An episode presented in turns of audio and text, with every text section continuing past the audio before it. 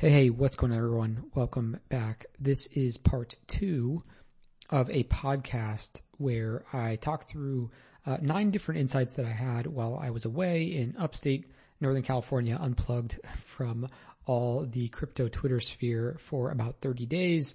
Um, you can go back and listen to the previous post where I went through takeaways one through four. Uh, today I'm going to go through takeaways five through nine.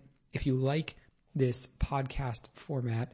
Uh, would love any input, would love any questions or comments. Um, I think sometimes it can give you a little bit more color or detail than just reading a short post on my Substack. Let's jump in to some things that I've been thinking about at a very high level, zoomed out view of crypto, which was part of my experience of taking some time away. I started to think more about the bigger picture, not the short term market movements. Even though I am structurally bullish for where we are in the market, I'm thinking on a longer time horizon. Where will value accrue to new businesses in this uh, new kind of uh, technology that is developing? So here is takeaway number five. Takeaway number five is all of us today that are building brands, that are building companies, need to always be incentivizing.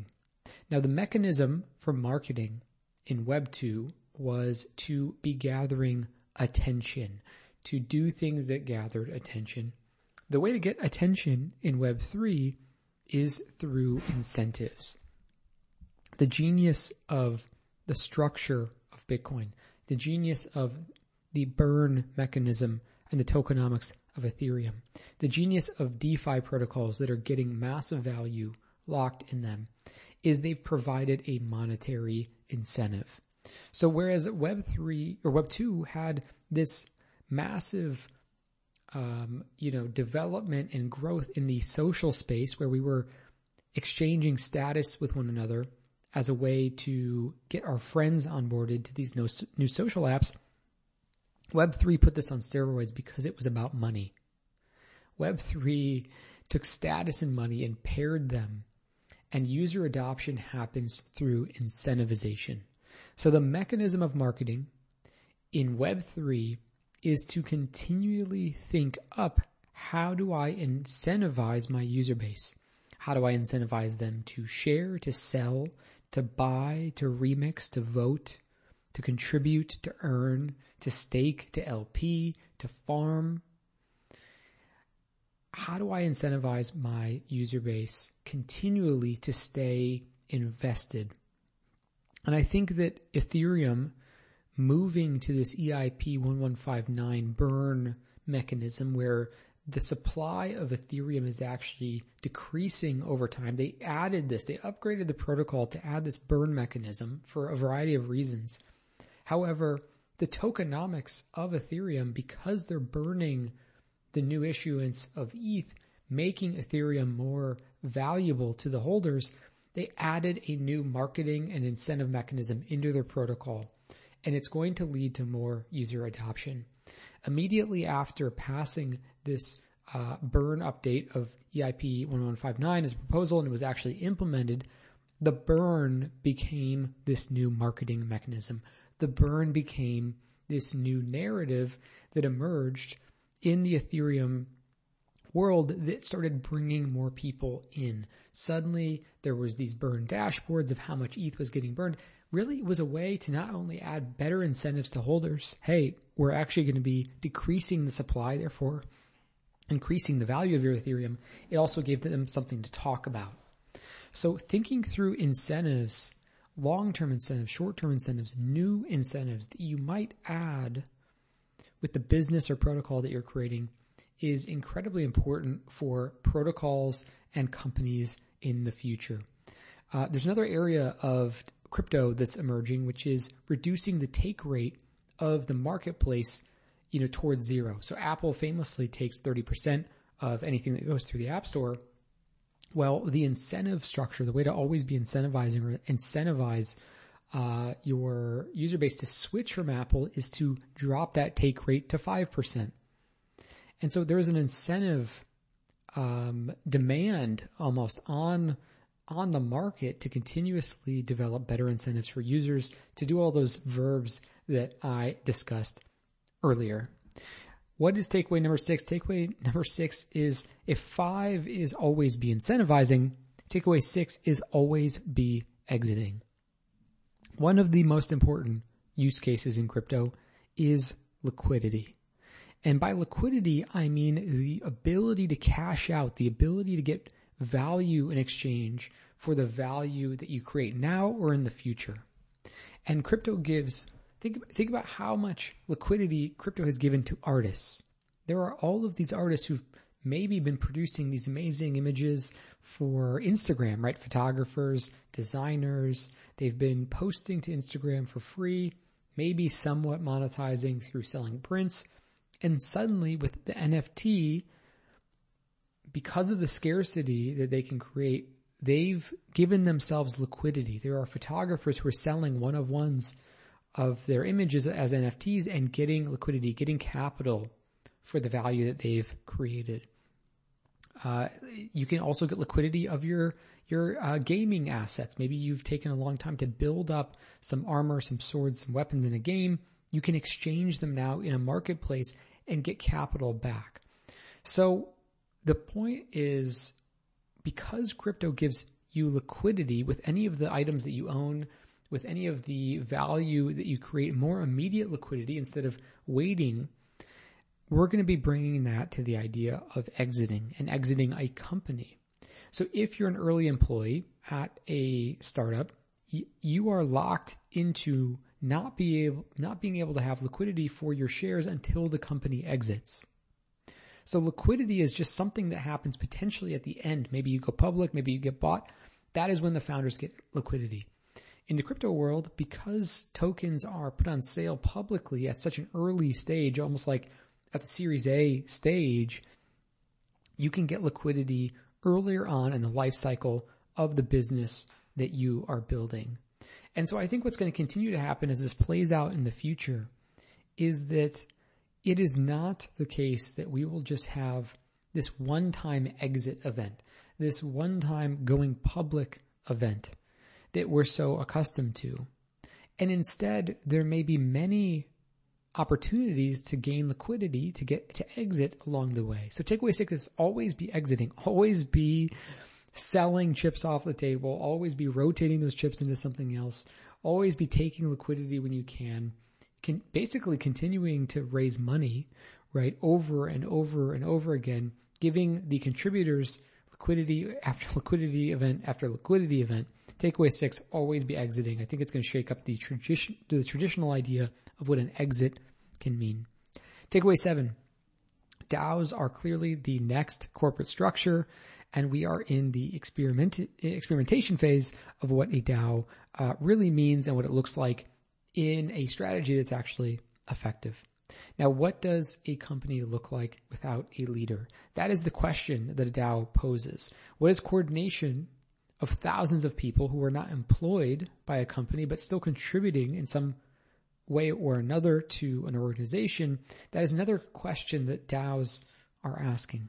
What happens when you open source the building blocks of your business so that anybody can build on top of it like a truly open platform? That is a question that DAOs are asking us. We don't know the answers yet. We're not sure exactly what it's going to mean in what DAOs will look like as the next corporate structure. We just do know that they're the new framework for how we're going to coordinate capital and labor to produce value. The last thing I'll say about DAOs is that they blur the lines. If you're a part of a DAO, you might be an employee, an investor, a delegate, a mercenary, a contributor. Um, you know, we have these very clean lines in the Web 2 world of I'm an employee, I'm an investor, or I'm leadership. I'm, I'm a founder, an employee, a contractor, or uh, an investor. In the DAO world, in the Web3 world, you might be all of those in one. You might be participating as an investor because you hold shares of the DAO. You're also voting. You're also a mercenary by being a contractor in a specific area of the DAO. Um, and so all of these terms might blur in uh, what the corporate structure of the future looks like, which is the DAO. Takeaway number eight.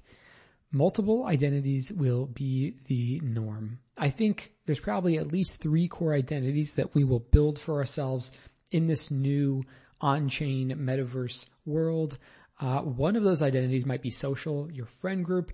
Another one might be work, which is your work reputation.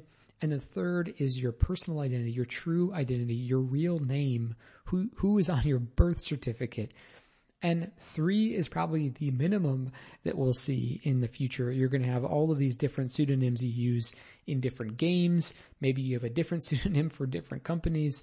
Uh, but the reason I use these three is the way that we'll get on chain uh, verification and tracking such that we can trust each other is that we need some type of record um, of the contributions we've had in forms of work or um, ways that we've participated or um, you know built some reputation in a game. Some of those things we actually will benefit from them being tracked. So your on-chain resume will provably show you know how long you worked with a different uh, DAO or company, how involved you were, maybe how much money you made from that, and that on-chain resume resume will be used when you're looking at potentially taking on a new work opportunity. Uh, you might have a, a, gaming identity that has a history of your gaming track record. And then of course, ultimately there's this base layer identity of what your name is, your birth certificate, when you were born. Um, and the last thing I'll say about this is that zero knowledge proofs allow us to verify your identity or asset holdings without actually giving away specific details that you would want to be in public. And that uh, innovation, you can YouTube search for zero knowledge proofs, is a core component of identity in the future. And that'll be very interesting. Now, here's the last takeaway uh, before I do another podcast like this, maybe at some point in the future. And that is that activist shareholders are gaining power. I wrote some last year about GameStop and you know, what I thought was interesting about GameStop was what it meant for politics. It meant suddenly people not only can have a political view, but they can vote on it coordinated with capital in a way that they can change something in the market. And that short squeeze that was performed by the people who coordinated through Reddit of GameStop was a very interesting activist group coordination that I think hinted at a lot of what was possible in politics to come. Now, what happened this year? Well, there was Constitution DAO. There was a group of people who raised, you know, 30, 40 million dollars in Ethereum to buy the Constitution. Again, these activists shareholding to make a difference, to make a contribution, to make something happen. Um, and I thought that was a very interesting event that again, we should be paying a lot of attention to. So the two kind of takeaways here. The first is all of this will probably move into the political realm, um, which is going to be both very interesting, um, maybe really great, sometimes very scary. But when people can coordinate with capital in very quick ways, as we saw with Constitution DAO, GameStop, I think we'll see some very interesting things happen, you know, with the crowd, with the mob, but in the political sphere. The second thing is uh, the way that companies exit, the way that they um, you know, will sell in the future, it's a lot easier to be an activist shareholder when you you are basically investing on chain um, and voting in governance and proposals that are happening within the protocol. So I think there's a, there's a big difference coming to gov- um, to corporate governance.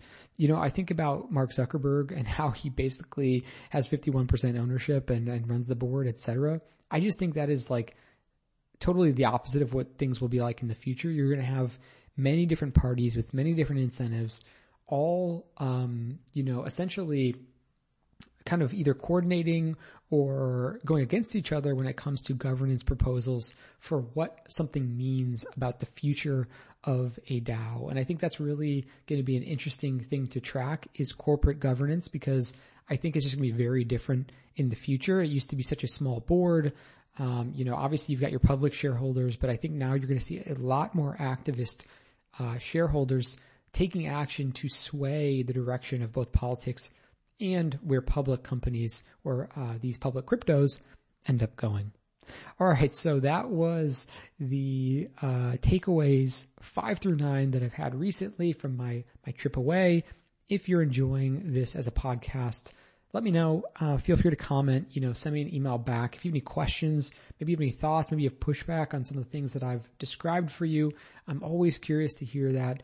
And again, I am um, exploring and advising with companies in the space, and this is my way of formalizing some of these theses in a way that I can share with you, uh, whether it's around cryptos that I'm buying or just something I'm seeing and how that relates to brand building or marketing or the creator economy. So thanks so much for being with me and I will be back again very soon. Later.